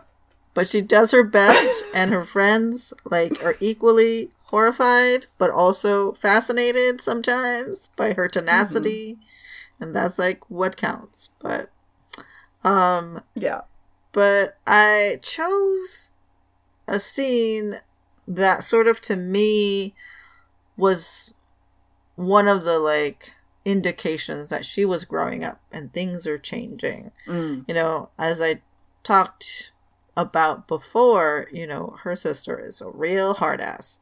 and they fight Oof. like cats and dogs all the time, you know, for no good reason sometimes, for very good reason sometimes, you know. And then, you know, time is passing and her sister Bora decided, you know, she's gonna um, really hardcore study. And so in order to do that, she's gonna like move out and like go into like basically little hot this little hostel that they have for like Hmm. students. They're like most students would it's just like a one room, you know, you have shared, you know, shared bathrooms and common areas, but it's like this one teeny tiny room where you just study and sleep, basically. Yeah. And one day, Deok-sun is told by her mom to like bring some food to her sister, and she goes there and she is like horrified. she Mm. and they are not rich, you know, they are not. They live in a very small house, hmm considering. And she saw where her sister was living, and she immediately burst into tears and was Mhm. like how can i like complain about anything when you are living like this you know kind of Mm. situation and for them these two sisters who had just bickered and like hardcore fought physically like not just yelling at Oh, each yeah. other but like hair pulling smacking at each other you know just all their lives to get to a point of understanding like this you know and this is like Mhm. what the show is so good at is showing you how one thing might seem one way but it doesn't mean you know people don't care for each other even though they've fought all their lives but they're still sisters there's still hmm love and affection there, even though, you know, you couldn't tell if you just saw them Right. Fighting all the time, which is the majority of what we see them do. Um, even though Yeah. early on there are also other scenes that indicate it's otherwise. But this was like for me a point where Deok-sun really starts to become a grown up.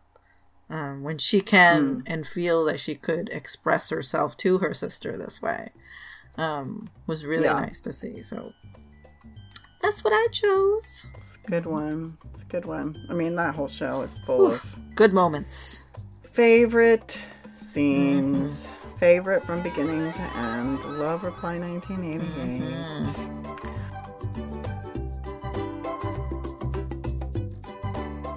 Well, Suze, it is time for me to ask you on a Oh, thing. goodness. And uh, I feel like this might be this the question that I wanted to ask you might be too similar to a question that I've asked you before. So if that's the case, I'll come up with a backup question. but I was inspired by I mean, ev- all the time I was writing notes, every time I was was revisiting uh, "May I Help You" this week, I just felt really affected by those terrible reviews. I think I think just because my experience of it was so counter to that. Like I really loved this mm-hmm. show, and even rewatching parts of it this week, I was like, "This show is great." I don't understand why people are so mm-hmm. mad mm-hmm. about this show. So my question is, do you have any shows like that that you feel like have such haters that you just can't even see where they're coming from because you just think that it's really great. Well, maybe you feel like I'm a hater of soundtrack number one.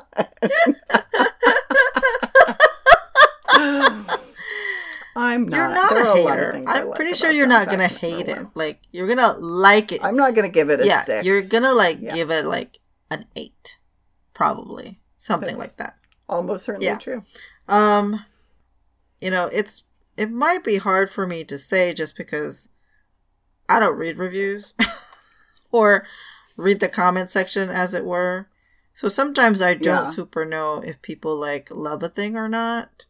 Yeah, I usually don't, or I never used to, Mhm. I guess I should say. I mean, I did about that show, obviously, and I don't really know why, because I'm going to stop. I think more often I would like not like as much things that people really love. That might Mm, be mhm. more of a thing that happens. Yeah, well, what's an example of that? Um, I mean, I feel like a lot of people really liked the smile that has left your eyes, and I just Mm. did not care for it. just, I like understood what they were doing, and I sort of like dug the like vibes a bit, but it was too much one direction that I could not like appreciate it. I guess. Mm. Um, this one that had like a real like crazy ending. Oh, really? mm-hmm. Remind me what The Smile Has Left Your Eyes is. It's the one where there's like, um, the main, ma- uh, the main guy has some. There's like a really like dark backstory, and Okay. there's like at the heart of it this like psychiatrist who is like who had treated him i guess so he he has a real like sort of dark view of life kind of thing and then he got embroiled Okay. into this mystery where some people there's a murder i think and people were like pointing at him and he, and Oh. he was not really doing too much to like he's not like oh it wasn't me like you know he wasn't like defensive about it and he's just like He's mm. not like actively defending Right, himself. right.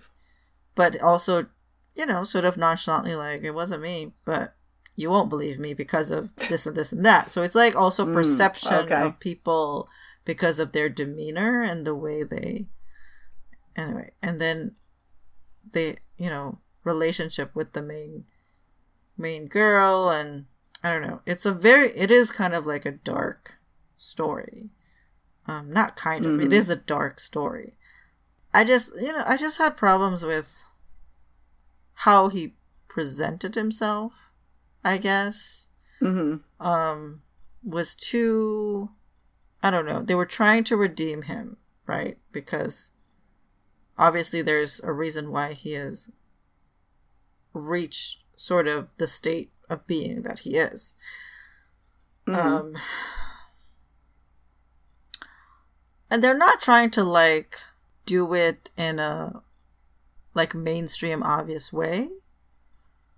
Mhm. Um but the way people behaved also other people behaved seemed extreme to me Mm. for hmm and I don't know why they would be that extreme hmm even if they like have very strong feelings about this one thing, you know. Um, but I feel like this ultimately it was probably mostly the ending that ruined it for me. This Mm. show. I mean, I I sort of dug the vibes. Really, I did, and I really was interested to see like what was going to happen. But what happened wasn't. I didn't think it was necessary Mm. and in some ways really a bummer like really a bummer you know um so maybe it was just not for me i don't know know? Yeah. but people Well. loved it like Yeah. some people Like this is where like I I found a reviewer who was like doing like, oh here's my like during like Valentine's Day was like, oh here's like my top ten romance K dramas, and this was one of them, and I was like, excuse me, Oh, excuse what? me, excuse me. So yeah, uh, wow. that was I guess one of them, but also like how many reviews are out there about it? You know, because I'm only this is Mhm. basically from one source of person, right. right? So I don't know. Yeah, I don't know if there's anything that that super people super hate out there that I like. I mean, I feel like Snowdrop is something that I think it has like a lot of people love that show. Snowdrop. Yeah, I think it was like wildly praised by people. I think when it was happening, but we know how we feel about this show. Yeah. Well, and also, you know, I was talking at the start about all the people who loved Seonam Girls High School Mm-hmm. Investigators, which I find equally inexplicable to loving Snowdrop. I mean, it's a lot shorter than Snowdrop. yeah.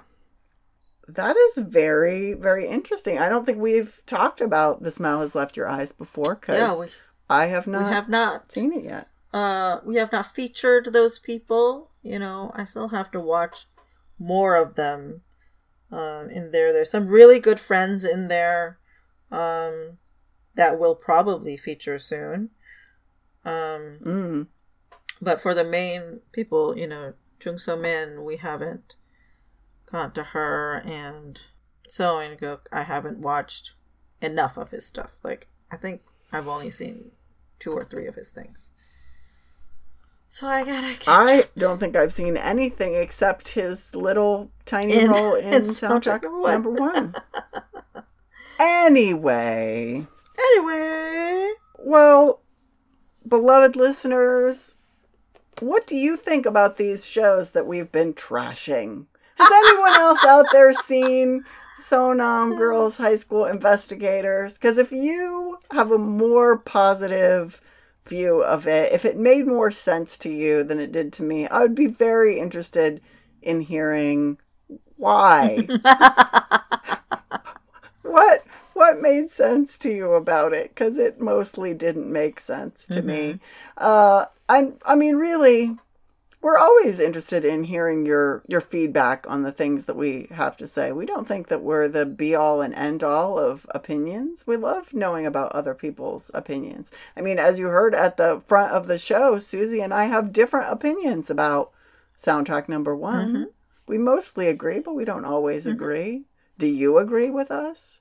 Let us know. How can they let us know, Suze? let us know on Instagram at Unnis on Oppas Pod. Hit us up in the chats, in the comments. Let us know how you feel about Hyeri. Did you know her from her Girls' Day days? I totally missed that whole group's existence. um, so yes, chat with us. Do you, you know, what are your Hyeri feelings? What are your feelings about these shows? Tell us if you disagree, if you agree. We love to chat. Thank you so much Yeah. for listening. Thanks for listening. Thanks for chatting. Thanks for for finding us. Um, thanks for. I mean, I don't want to put words in your mouth, but I'm gonna guess if you made it this far that you also enjoy handsome oppas. so thank you on behalf of the worldwide oppa community. Thank you for your love. We also love the handsome oppas because, as the much discussed muse of our podcast, Kim Sun Young, said in the much discussed reply 1988, Jalsengamyunda Oppa Animnika. If they're handsome, aren't they all called Oppa? We certainly think so. That's what we call them. So we'll call them that again next time. Come back then. Annyeong.